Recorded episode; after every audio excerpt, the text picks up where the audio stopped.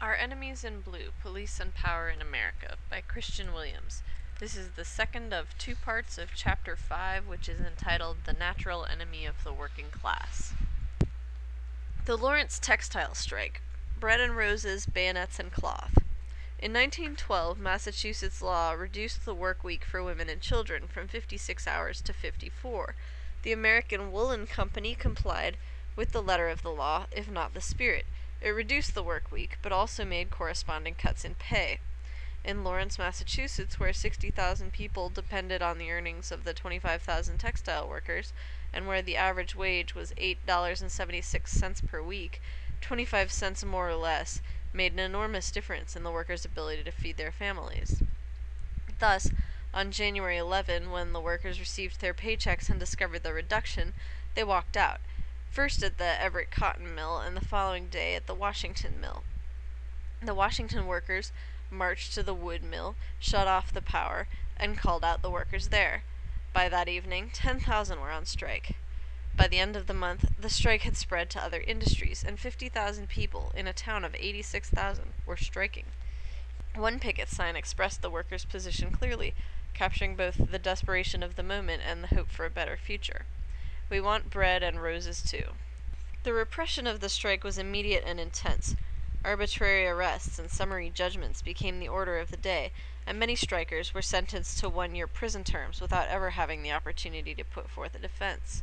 Leaders were marked for more serious charges, and extreme measures were taken to discredit the Union.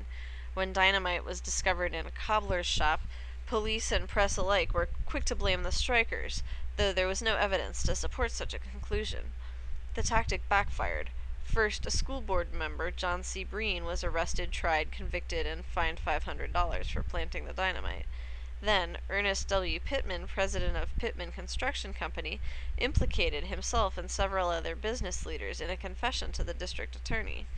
Pittman revealed that the incident had been planned by one of the textile companies, leading to conspiracy charges against Fred E. Atteaux, the president of the Atteaux Supply Company, and William M. Wood, the president of the American Woolen Company. Regardless of the scandal, Union leaders were generally blamed for any violence, not only the violence of the strikers, but that used against them as well. On January 29, when striking workers attempted to block the mill gates, the police and militia attacked and a riot ensued. An Italian striker, Anna Lo Pizzo, was shot and killed. Witnesses identified the culprit as Officer Oscar Benoit, but two IWW leaders were arrested instead.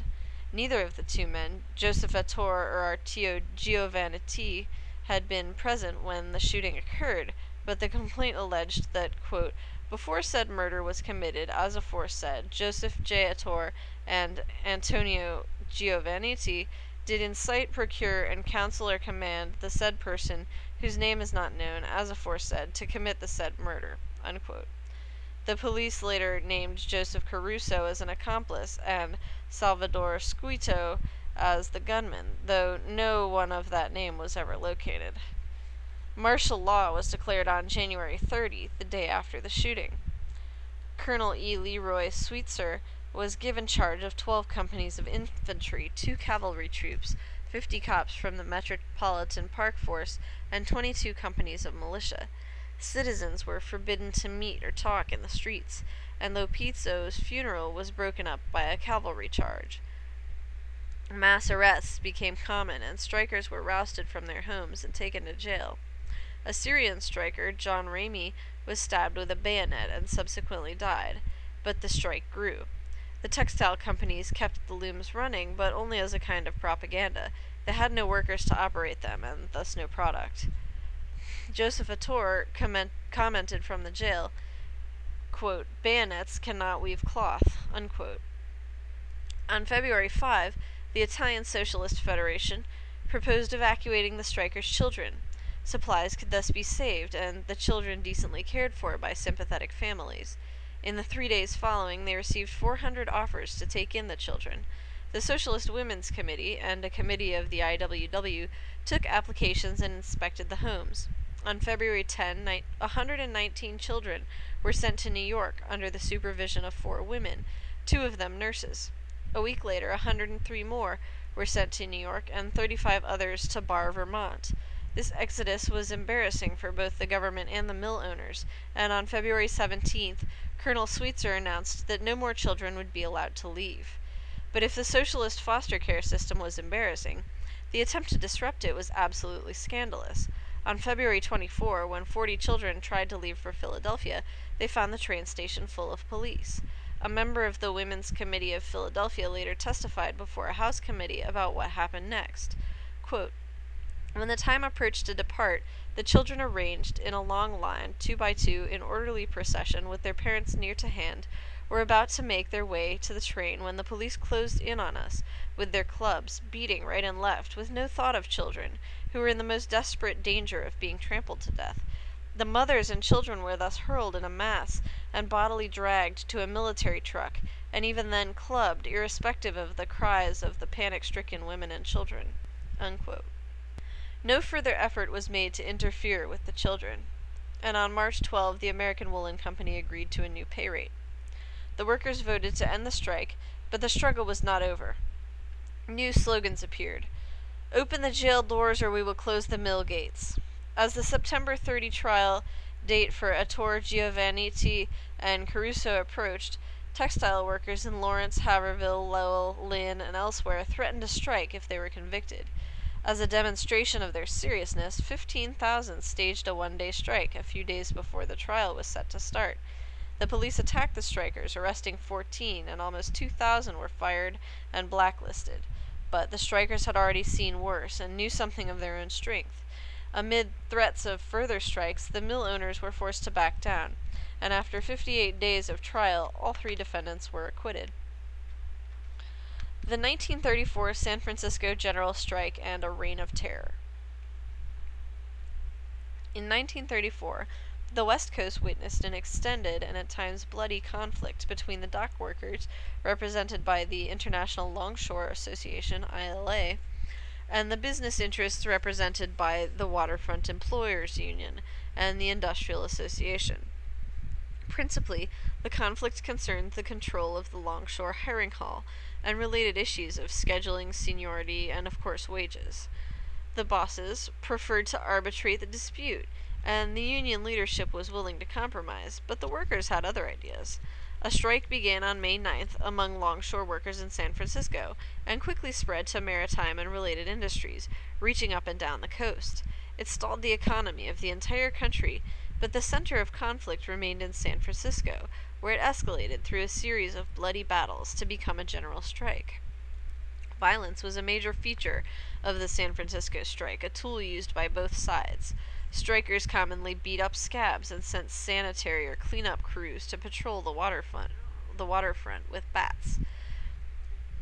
The bosses, however, mostly relied on the violence of the state, especially the police. This was a convenient relationship as it legitimized anti strike violence and shifted the target of public outrage away from the employers and onto police. David Selvin emphasizes the point. Quote, the police, even more than the strikebreakers, became the strikers' chief antagonist. The role of the strikebreaker was soon stabilized and contained, while police came to serve, day by day, as the employer's virtual private adult assault force. When the clashes came, as they did, the police, not the strikebreakers, were pitted against the strikers. Unquote. The violence started early and escalated throughout the strike. On the first day, the police dispersed 500 picketers with relative ease. By the end of the month, however, the pickets were fighting back, hurling bricks at the police. The cops then used clubs, gas, and eventually shotguns to break up the groups of strikers. The most serious violence accompanied efforts to operate the docks, especially attempts to move goods to or from the ports. On July 3, 1934, the police created a corridor down King Street to Pier 38, guarded by a police line on one side and a row of boxcars on the other. As trucks approached, the police sought to break up the crowd of strike supporters. They attacked with clubs, tear gas, and gunfire, injuring many in the crowd as well as numerous bystanders. A stray bullet wounded a teller in the nearby American Trust Company. Strikers retaliated by throwing rocks, bricks, and tear gas containers back at the police. At least two strikers were shot, one killed, and even hos- 11 hospitalized, and nine cops were injured. The ILA issued a statement on the encounter. Quote, Striking pickets were clubbed down and rowed over by the police, who a short time ago were supposed to be the friends of these same workers. The strike cannot and will not be settled by force. Unquote. But force seemed to be the authorities' preferred means of convincing the workers to return to their jobs. On July 5th, the entire San Francisco Police Department was put on strike duty. The fighting was concentrated in the area surrounding Pier 38 and Rincon Hill by the police, but the police also moved in on a crowd at Stewart and Mission near the ILA Hall. Suddenly, a car carrying two police inspectors appeared in the intersection. The inspectors stepped out of the car, fired their pistols into the crowd, and then fled as the crowd hurled rocks and bricks at them. Two men died in the attack Howard S. Sperry, a longshoreman, and Nick Koundarakis, aka Nick Bordoise, a communist. A third man, Charles Olson, was also shot but survived. When injured, when the injured were taken to the ILA's clinic, uh, the police fired into the building and filled it with tear gas. As the Unionists barricaded themselves in the hall, the telephone rang. Quote, Are you willing to arbitrate now? Unquote. That evening, 1,700 National Guard troops were deployed. Armored cars patrolled the streets and the Embarcadero, the street nearest the waterfront, was enclosed in barbed wire and guarded with machine guns. But the military fortifications fell short of their objective. The work remained undone. 250 ships sat idle along the coast. Even when a military guard made it possible for scabs to unload and move cargo, it just sat in the warehouses, where Teamster truckers refused to touch it. As in Lawrence, the state was reminded of the practical limits of its reliance on force. By the end of the day, in addition to Sperry and Bordoise, one of the other one other worker had been killed and at least 115 hospitalized. Thus July 5th came to be termed Bloody Thursday. Strike leader Harry Bridges called it a reign of terror. He said, quote, "It was an attack by armed men against unarmed peaceful pickets. It was a massacre of workers by the ship owners through the police." Unquote. The next day, the corner of Stewart and Mission was covered with flowers. Chalked on the street were the words, Two men killed here, murdered by police. One week later, 4,000 truck drivers walked out, marking the move toward a general strike. They were quickly joined by butchers, machinists, welders, laundry workers, culinary workers, cleaners and dyers, and boiler makers. Thirteen unions representing 32,000 workers joined the strike. The Teamsters picketed the city's southern limits, guarding the only vehicular route to the city. There they turned back, and sometimes turned over, non union trucks. A strike committee issued permits for hospital supplies, food, and other necessary services, but the city could not function as usual.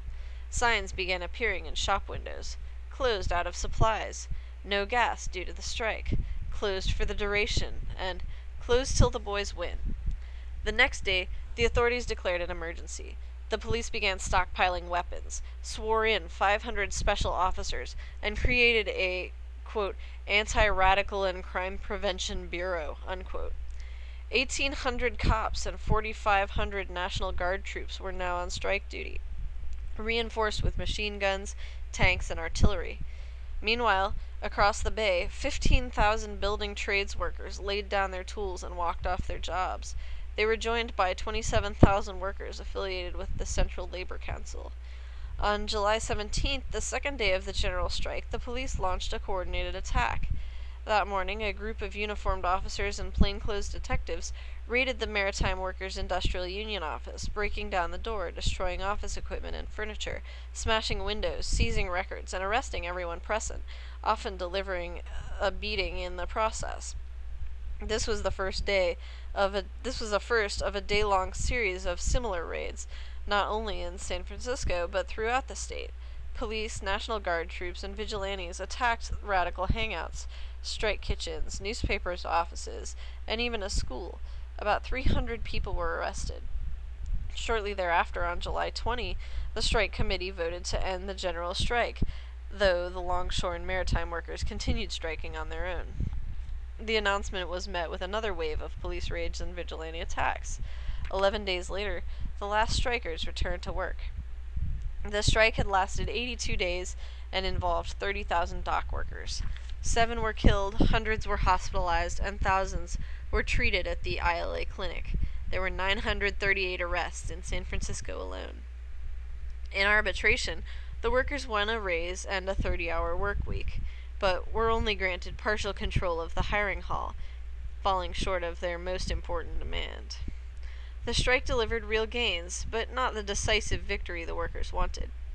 In this case, they proved unwilling to accept even a partial defeat, and the class war shifted from a campaign of massive, often deadly battles to one of quick, bloodless guerrilla actions.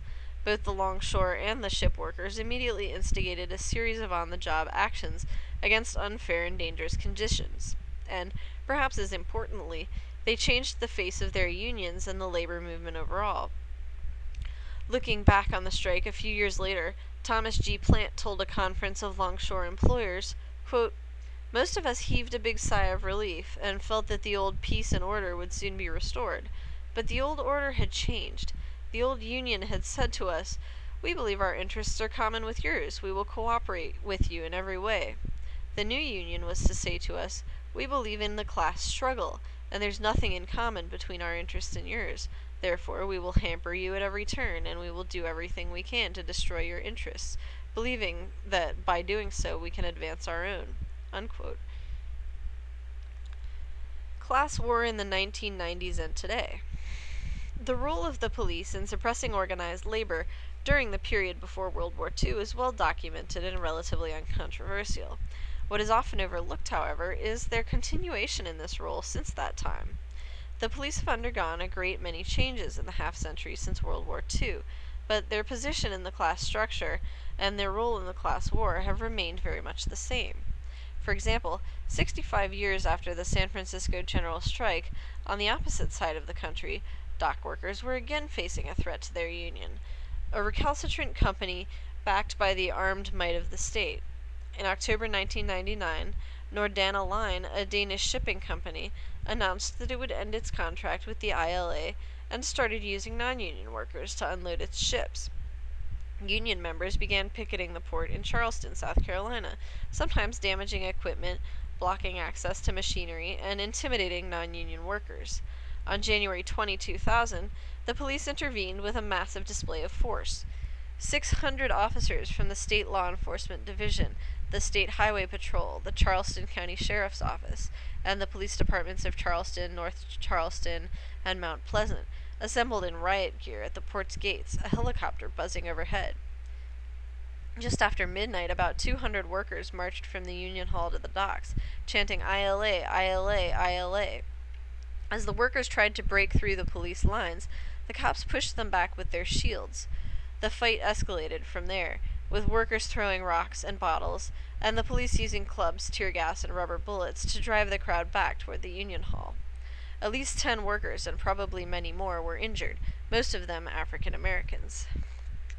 Nine workers were arrested, charged with misdemeanor trespassing. Those charges were dismissed when the accused agreed to perform community service, but South Carolina Attorney General and gubernatorial candidate Charlie Condon filed felony riot charges against five of the workers. Kenneth Jefferson, Elijah Ford Jr., Peter Edgerton, Ricky Simmons, and Peter Washington Jr. Condon explained the importance of the prosecution. Quote, in South Carolina, a citizen's right not to join a union is absolute and will be fully protected. Unquote. At the same time, he announced, quote, a comprehensive plan for dealing with union violence and attacks on police, which involves jail, jail, and more jail. Unquote. The state of South Carolina placed the Charleston Five under house arrest for more than a year while they awaited trial. If found guilty, the men faced five years in prison. But after a massive international solidarity campaign ranging from Free the Charleston Five posters in windows around town to rallies at the State House to threats to close ports around the world on the first day of the trial, Condon removed himself from the case. The new prosecutor downgraded the charges to misdemeanors in exchange for no contest pleas. Each of the five was sentenced to 30 days or a fine ranging from $100 to $309. Nordana, in the meantime, returned to its agreement with the ILA. This short this sort of intersection between race politics and class conflict is not unique to the South. On June 15, 1990, the Los Angeles police trapped and beat striking janitors as they marched through the Century City business district. The janitors, who were mostly Latino, were organized as part of the Service Employees National Union's Justice for Janitors campaign. They were demanding that international service systems recognize their union. As the march entered the Century City, the 300 demonstrators found themselves surrounded by nearly 100 police. The cops blocked the exits and proceeded to arrest and beat them. 90 people were injured, 19 of them seriously. Workers reported broken bones, a concussion, and a miscarriage as a result. Ironically, the violence brought more attention to the workers' cause than the march itself ever would have, and nine days later, ISS recognized the union. Perhaps the clearest recent case of police managed strike breaking is that of the Detroit newspaper strike, and later lockout in July 1995 when 2,600 employees of the Detroit News and Detroit Free Press went on strike. The newspapers, together the Detroit News Agency, responded by hiring 2,000 private security guards supplied by Vance International, and by giving money to police in the suburb of Sterling Heights, where the paper's production plants are located. Police initially confiscated clubs and other weapons from Vance guards, but after the Detroit News Agency's first donation, a sum of $115,921, the cops' attitudes changed. Police ignored harassment and violence on the part of the guards, even when several Vance agents beat a striker so severely they split his skull. But strike sympathizers were arrested for even minor infractions, such as blowing the horns of their cars to show support for the strike. The cops also perpetrated their own violence against the workers. Most notoriously, on August 19, 1995, a picketer named Frank Brabenec was beaten by the Sterling Heights police. A widely published photograph showed a uniformed officer dragging Brabenec along the ground, while a plainclothes cop, later identified as Lieutenant Jack Severance, kicked him. A couple weeks later, on Saturday, September 2, the police attacked picket lines with pepper spray. The unions happened to be holding a rally nearby, and 4,000 supporters rushed to the site of the conflict. The cops called for reinforcements from 22 police agencies, and a 16 hour standoff ensued, during which time trucks could not enter or leave the plant. Two days later, on Labor Day, a smaller crowd fought with the security guards. Those first few weeks set the tone for the next five and a half years, until December 2001 when the unions finally gave in. Only a third of the striking workers were rehired, at lower wages, of course. It's hard to know how much of the blame for this defeat really falls to the police, especially given the poor planning of the union's media hostility and court orders limiting the number of strikers on picket lines. But it's easy to see what the cooperation of the police was worth to the Detroit News Agency. During the course of the strike, the company donated nearly a million dollars to the Sterling Heights police. Police violence escalated accordingly, and crowds took to chanting, bought and paid for, when the cops arrived. Mayor Dennis Archer explained that riot police helped to preserve a good business climate. Class conflict, continuity, and change. These recent events indicate how little has changed over the course of a century. Naturally, strikes and other labor actions still focus on many of the same issues, since there's a permanent conflict of interest between workers and their employers when it comes to matters of pay, hours, and control. And in the clashes between workers and capital, the police continue to line up on the side of capital. But the differences between these later disputes and those of the early 20th century are also clear enough. Violence persists, but at lower levels. Battles between police and workers, while sometimes bloody, are rarely deadly. These reduced levels of violence are the result of a shift in the form of class conflict. Unionization, collective bargaining, and even strikes have been formalized, institutionalized, and subject to legal regulation. Increasingly, this development has taken the struggles of workers out of the factories and the streets and placed them instead in courthouses and government offices.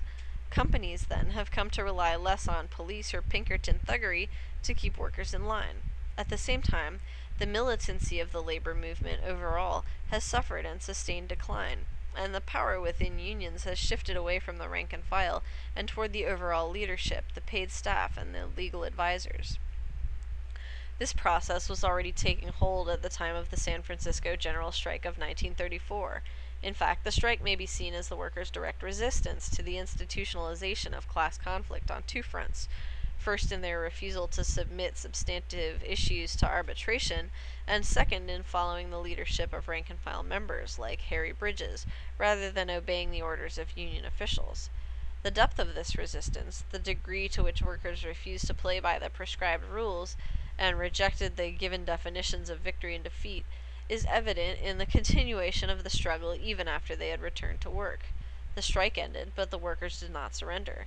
They, in effect, moved the conflict to an arena where the influence of the Union officials, the courts, and the police could not be minimized, and where the strength of the workers was greatest, on the shop floor.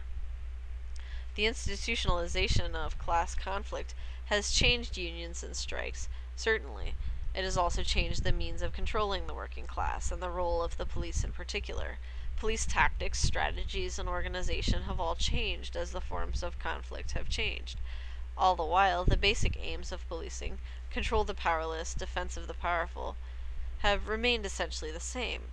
The relationship between these changes and continuities will be examined in the chapters that follow that's the end of chapter 5. The next chapter is called Police Autonomy and Blue Power.